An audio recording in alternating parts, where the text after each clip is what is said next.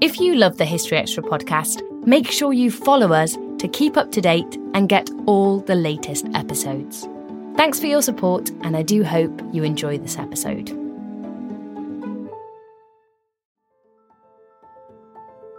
Welcome to the History Extra podcast. Fascinating historical conversations from BBC History Magazine and BBC History Revealed.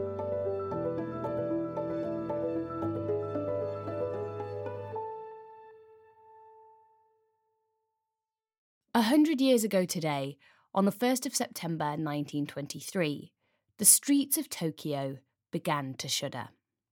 It was the first warning sign that something terrible was coming a devastating earthquake that would level much of the city. But, as historian Dr. Christopher Harding joined me to discuss, the Great Kanto earthquake wasn't just a natural disaster. It also exposed deep lying social and political divides. Thank you so much for joining me today, Chris. We're going to be talking about an event that happened exactly 100 years ago, a devastating earthquake that rocked Tokyo. So, what were the first signs that something was wrong on the 1st of September 1923? So, this was just before midday on that day. And from what we know, people's accounts after the event, they just started to feel the ground shaking, I think quite lightly at first. And anyone who's ever lived in Tokyo or an earthquake prone part of the world, that's not terribly uncommon.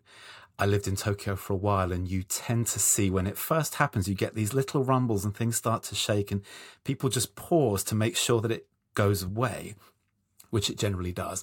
On this day, that didn't happen. So it went on five seconds and then 10 seconds. The rumbling, then, this kind of side to side, got joined by the thing that nobody wants, which is this violent up and down movement. And then they know that something really serious is going on. So I wonder if we could go big picture for a moment before we discuss the events in more detail. How pivotal a moment was this earthquake in the history of modern Japan? So, for some historians, they look at this moment as a kind of reality check for Japan, especially Japan's conservatives. So, if we think this is 1923, we are by this point just over 50 years into Japan's rapid modernization, which began back in 1868.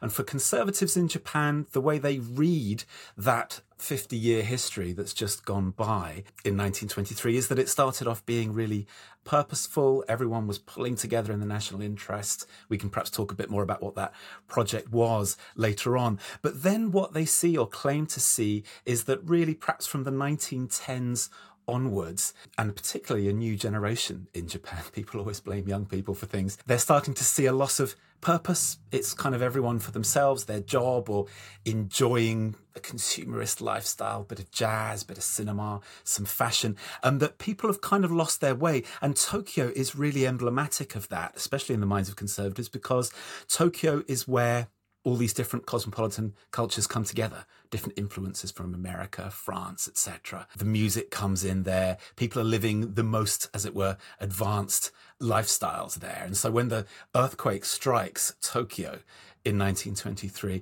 some of these conservatives they're tempted to say either it is literally a divine reprimand or it's at least a moment where the japanese need to look at themselves again and ask them where their country is going and where their culture is going so I wonder if you could take us back to this cosmopolitan hub that was Tokyo. On the eve of the earthquake, if me and you had been on the streets of Tokyo, what might we have seen and, and smelt? Who might we have met? So we would probably have been in most likely quite narrow streets. Tokyo wasn't planned, this massive growth that, that it's been through over the past few decades. When you get to 1923, it's 4 million people. We're all crammed in together. Overhead, we've got telegraph, telephone wires. We've got probably the smell of cooking from shop fronts, which would probably be quite nice. We might have trams rushing past, bicycles, rickshaws, a great press of people. So it would feel pretty lively. It would feel pretty fun, quite interesting. Very much, I think, geared towards that consumerist lifestyle lifestyle that I was just saying. So you've got these clapperboard men running around advertising things. Some people were even using hot air balloons going overhead, like Kirin beer, for example, to try and really capture people's attention. So busy and bustling. And if you live there and you're used to it and you like it, it's great if you're visiting from the countryside and you're used to a, a, a, quite a different Japan, it can feel like you're in sort of, you know, kind of a hellish pit of, of consumerism and, and waste. So, depending on whether you like a city or not, we could be having great fun or we could think Japan is finished. so, from the impression you've given me there, this bustling city, people on top of each other, was it particularly vulnerable to a natural disaster when the earthquake struck? Yeah, I, think it really was. And this is what really angered people in the aftermath of 1923. Some reasons why it was vulnerable I mentioned those narrow streets. A fire can easily hop over from building to building.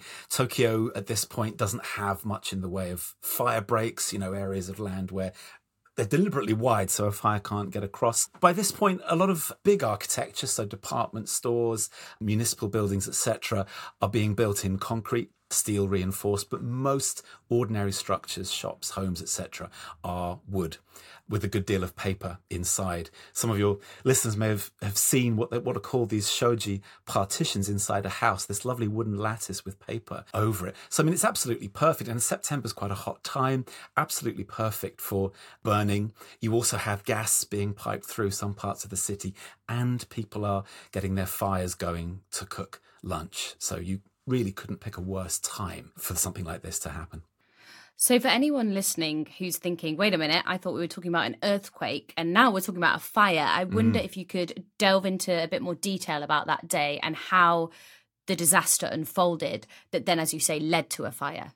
Yes, indeed. So you've got that side to side movement, which people sense first. Then you've got that kind of brutal up and down, the sense of the earth undulating. Way back, the Japanese used to imagine a giant catfish under the earth causing, you know, these earthquakes. And you can sort of see why when you have that feel of the earth undulating, objects literally jumping off the floor. And that's really important because aside from tiles falling off roofs, buildings falling over, etc., if the floor itself is jumping and people are cooking on charcoal fires, then it becomes very easy for those fires to be upset, to turn over, to set light to the wood and the paper around them. In some cases, we know that gas mains were also ruptured, and so that can help these fires to spread. Also, these very narrow streets that you have in Tokyo at this point, it's quite easy for wind to be channeled down them. And if that wind is carrying sparks, then again, the spread of the fire is incredibly rapid. And I think it says something about people's awareness in Tokyo at this point of that sort of risk that as soon as they began to smell fire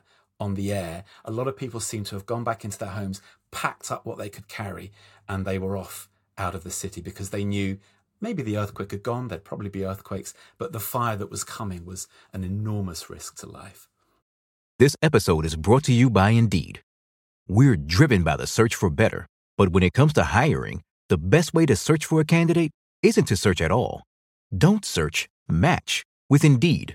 Use Indeed for scheduling, screening, and messaging so you can connect with candidates faster.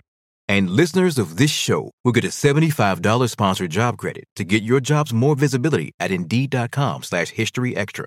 Just go to Indeed.com slash History Extra right now and support our show by saying you heard about Indeed on this podcast.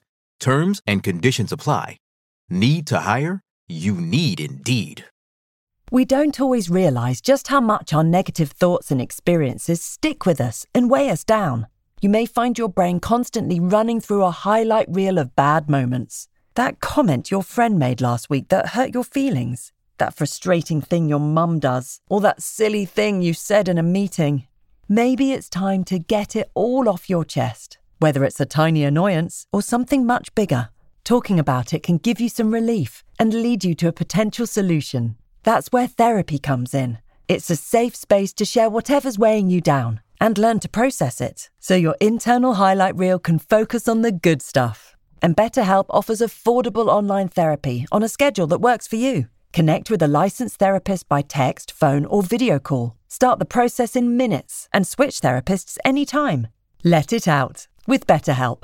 Visit betterhelp.com slash historyextra today to get 10% off your first month. That's betterhelp, H-E-L-P dot com slash historyextra.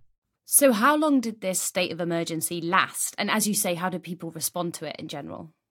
So we have a few records, government records, writers and others who remember that day. The first few hours afterwards are this chaos of people trying to leave their homes, trying to get out of town. One person who I mentioned in the piece for the magazine had literally a chest of drawers on his back. So if you think that people are trying to get out that way with the maximum amount of stuff, they may be using rickshaws as well very, very soon it's jam packed. It puts me in mind of, you know, a sort of disaster movie from much later on where people have got cars and it's just this massive road jam packed and no one's moving because everyone's trying to do the same thing. I think Tokyo was much like that that first day on the 1st of September 23. Everyone's trying to get out across these narrow bridges, through these narrow streets. It's chock a block, it's chaos, the sparks are coming down, more fire is starting, it's extraordinarily smoky, very, very hot for people there, to the point where some people are jumping off bridges into the river to try to cool down. The fires go on for hours and hours and hours into the next day. We think that roughly half of Tokyo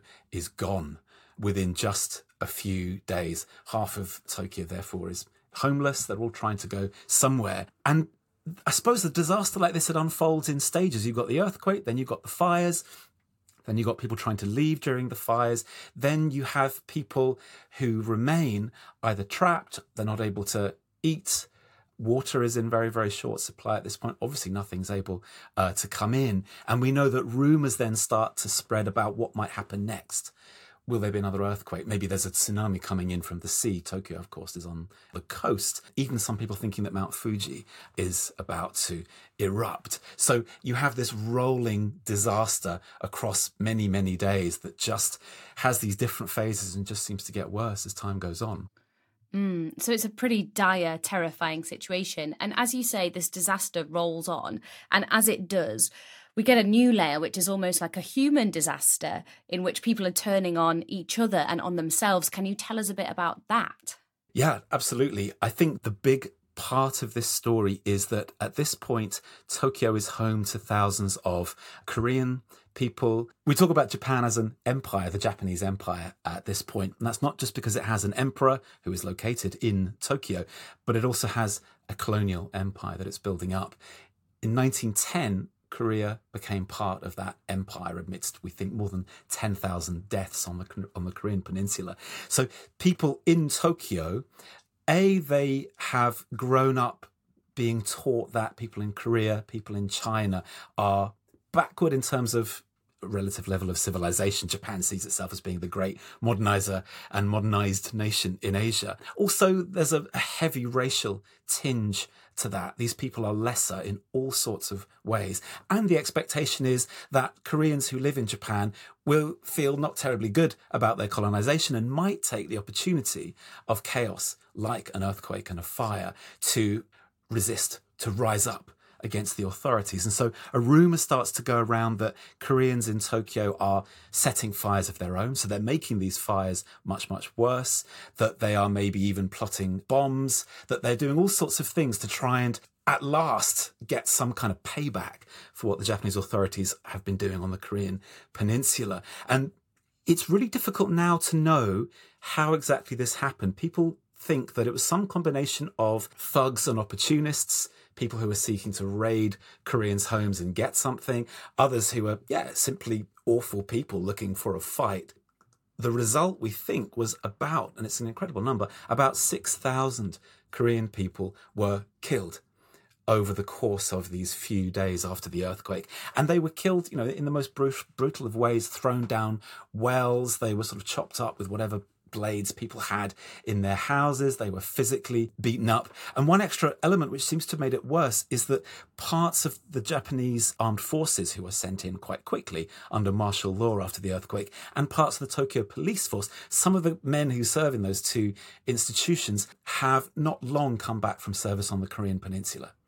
And to put it mildly, they don't feel particularly warmly about Koreans. So far from trying to quell this violence, which is hard anyway, you know, in a period of such chaos, they seem actually to be getting involved, egging people on, helping them out, and making it possible for this, you know, extraordinary slaughter to go ahead. So it's interesting, isn't it, that a, a natural disaster can really tap into social and political fears.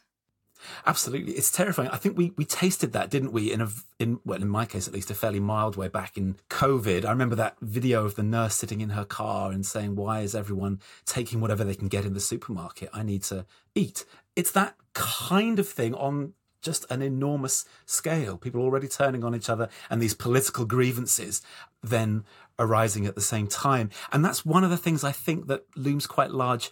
We'll probably get onto it in a moment in the aftermath of the earthquake. People are asking, why did we do that? It's not as though the Japanese as a whole would be willing to treat Korean people in that way. For a lot of people afterwards, that's a really big cause of soul searching. That, as you say, a natural disaster seems to have revealed something really dark and unpleasant, at least in a portion of the population.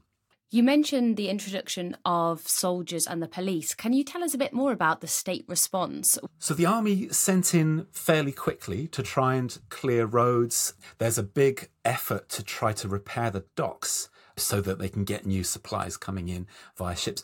But all this takes a great deal of time. So, there are stories of people on the verge of starvation watching these huge merchant vessels and government vessels just off the coast, waiting for the docks to be repaired so that this food can be brought in. Martial law lasts for weeks, which suggests to me, at least, that it does take a very long time for these things to be cleared up. If you're lucky as a, a Tokyoite, your family perhaps lives somewhere that's more or less walkable from Tokyo, or you can get out of Tokyo, find train somehow, if there's one still running, and go back to your hometown or home village. For lots of other people, they don't have that option. So you find people congregating in wide open areas. I think a classic one is the, the moat, the outer moat that runs around the Imperial Palace in the middle of Tokyo. People are hanging out there because it's open ground in front of it. They can wash in the moat, which, you know, in ordinary times is a profoundly disrespectful thing to do, but they have no option, of course. So to, to actually try and respond to all that, to clear the way, to get all the debris out, it's weeks and weeks and weeks that it takes the authorities to do it. So when the dust had settled, can you give us a sense of the devastation in Tokyo? You mentioned obviously so many p- people left homeless, but also in terms of the damage to cultural heritage and, and old ancient buildings. Absolutely. I mean, Tokyo has been through this twice. The reason a lot of people now go to Tokyo and can be a little bit disappointed by the architecture is that not once but twice, 1923 and then, of course, 1945, twice so much of Tokyo has gone because of catastrophic fires. And to give a sense of how bad it was when the authorities came together, the Prime Minister and his cabinet came together to try to plan what happened next, they were almost working with a blank slate in Tokyo. They could begin to replan this city as a modern city because so much of it had been wiped away. And people can have a look online. You see the photos. I mean, there's just nothing. There's just burned out, bent steel, debris. So much is just completely gone. You can virtually reimagine the city, which is what, of course, they tried to do. And on top of the the architectural devastation, do we have any sense of the human cost? Do we know how many people were killed? At a conservative estimate, about 100,000 people lost their lives. The upper end is probably close to about 120,000 people, which is a huge proportion of a population of Tokyo around this time that was in the region of 4 million. And we should probably say, of course, we've been naturally talking mostly about Tokyo, but Yokohama nearby was also profoundly affected by this, more or less completely destroyed. So there's enormous loss of life there as well. I think it's difficult to say what was responsible for that, but I think people would probably agree that for the most part, it was the fire that did for the vast proportion of that very large number. And so when people in Tokyo did look to start rebuilding their city, where were they taking inspiration from? What can the rebuilding of Tokyo tell us about the Japanese mindset at the time? Interesting. I think there was a realization that the city had just grown from what used to be a fishing village and then a castle town and then finally a capital city after 1869 without really very much planning at all. So you wouldn't want to be a post person in Tokyo because you'd have no idea where to deliver things. There was no grid system that you know you might find in a large American city, for example, that told you exactly what was what, and you have these numbered streets. Tokyo had nothing like that. It was very, very confusing place for some people, actually quite a charming place. All sorts of songs were written about Tokyo not long before the earthquake, extolling this kind of chaotic but really invigorating life that people were living. So, to give you a sense of some of the things the government hoped to do, the initial plan, which would have cost about 4 billion yen, was if you could make it work, given that people still have property rights, even if the actual physical buildings have more or less all gone, you could really radically redo it so that you had a grid system, you had these enormous parks, you had these great institutions that you could build. I think one element of Tokyo in this uh, earlier period was that if you were poor in Tokyo, there wasn't a great deal that the government could do for you. And lots of people came to Tokyo hoping for jobs, either couldn't get them or it was very, very kind of insecure work. And so after the earthquake, there are minor measures to try to help people out. Things like trying to set up pawn shops across the city so that if you are really desperate, rather than borrow from moneylenders and get into even worse trouble, you'll be able to pawn off some of your stuff and perhaps survive for a bit longer. There are municipal canteens and bathing facilities. They managed to build some of that. So I think that tells you something. I think there's also a sense that, especially as Tokyo rebuilds in the late 1920s, Japan still thinks about itself as the leading nation in Asia. And I think we feel the same way probably about London or about Paris. Your capital city says a lot about you. So they wanted to rebuild Tokyo in a way that really showed that Japan was a, a serious power in East Asia. And so they wanted to put all that money in to make that happen, to have this fantastic, bold architecture. In the end, property rights, quibbles over the money, all these sorts of things get in the way. I mean, one really obvious example, and I think it tracks back to something we were saying earlier on about how Tokyo is considered to be at the forefront of modern cosmopolitan living in Japan. If you're a city slick and you love it, great. If you're in the countryside, you think actually that is the best example available of what's going wrong with Japan because it's everyone for themselves. Family doesn't really make sense in Tokyo because people live by themselves, or you've got women doing secretarial jobs, being financially independent. Again, for people a lot of people, mean, I'm generalizing massively, but a lot of more conservative types in the countryside, that really isn't what Japan is all about. The last thing that people in the countryside want to do, don't forget Japan's a democracy at this point, is pump lots and lots of their money into remaking the same old awful kind of cesspit of moral values that they think Tokyo used to be. So in the end, Tokyo doesn't get even a fraction of the money that it really needed. And so if you go to Tokyo now, it's, it's still quite a confusing place, actually. That 1923 moment didn't really happen, I think, in terms of a, a radical rethink. So obviously there there were these grand visions, as you say, they didn't quite come to fruition. Mm. But what kind of city did emerge from the flames? So you get some of those municipal facilities I was talking about earlier on, you get a few parks. People are quite conscious that Paris and London have better green space than Japan does. And at this point in time, in Japan as elsewhere, there is decent scientific evidence, and the Japanese are terribly conscious of using science, you know, for proper modern living, that fresh air is important for personal hygiene. It's then important to have strong Japanese bodies, which in the way of thinking at the time is the basis of a strong nation your human beings, not just your armed forces, but your mothers, your children are the, the real raw material of your nation. And it's quite this is quite a racialized feel to this, as we were saying earlier on. So some of this green space is important. They have baseball. The Japanese are big fans of baseball at this point and still now. So baseball diamonds, etc. And you have a lot of rebuilding that goes on. I think the really crucial thing that doesn't happen is the widespread use of fireproof materials for rebuilding, which people at the time were saying, you know, we really need to do this. We've just seen this evidence of what happens if we don't do it. But those sorts of materials cost money. And so what do you get? Lots of wood and lots of paper. And American strategists, military strategists, thousands of miles away thinking, that's interesting. Tokyo, if it comes to it, will burn rather nicely. I wonder if you could tell us a bit more about that. As you alluded to earlier, of course, the American firebombing of Tokyo in the Second World War. Were there any parallels there that you would draw out with the events of 1923, or was it more just that the, the lessons weren't learnt from that? I think the big parallel is that Tokyo was still a city that would burn so easily. You see, again, around 100,000 people lose their lives. You see, I think in this case in 1945, it was roughly a quarter of the city destroyed. So not quite as devastating as 1923, but that's a, a weird thing to say when you've got a 100,000 people losing their lives. And Interestingly, I think it was in the early 1960s or so, the Japanese emperor, Emperor Hirohito, made this comment. You know, enough time has gone by by this point since 1945, what, 15, 20 years later.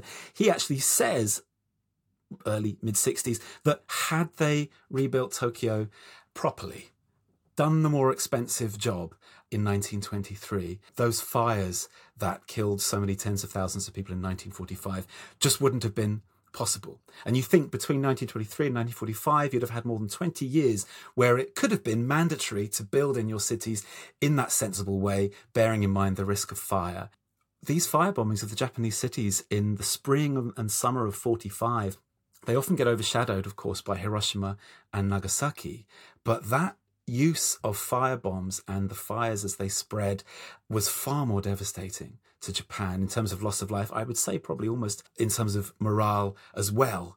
Because after Hiroshima and Nagasaki, for a while, people just simply didn't know what had gone on. So, if the emperor himself is saying that in the early 60s, we could have done this differently, then I think it's reasonable as historians that we, we take that quite seriously. And so, in the decades since, and even perhaps up till today, Mm. how do people in Tokyo and in Japan more widely reflect on on the earthquake of 1923? It's very well known. I think one of the things that influences people's memory of it is what came afterwards.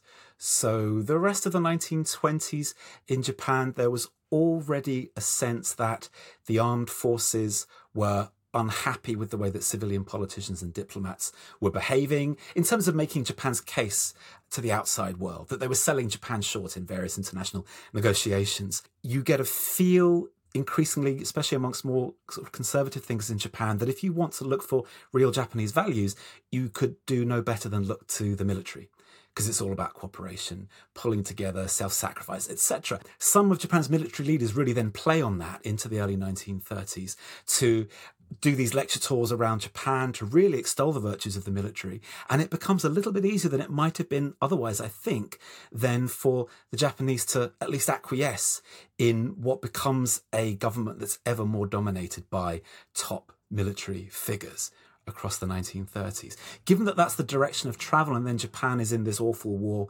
first with China, uh, which it starts, we should be clear, and then with United States and Great Britain. A lot of people look back to 1923 as the erasure of a happier modern life before. So people could watch, for example, Hayao Miyazaki's film The Wind Rises there's a sequence there which is all about the 1923 earthquake, both the terror of it and the sense of a good and innocent set of lives really both being obliterated by the earthquake itself and then really never coming back as they might have done. So for some people, it's a real point of division. And the Japan that emerges in the 20 years afterwards, after 1923, is steadily darker and darker. So for anyone who's inclined emotionally as well as historically to look for a break point, I think the 1923 earthquake really becomes a big one.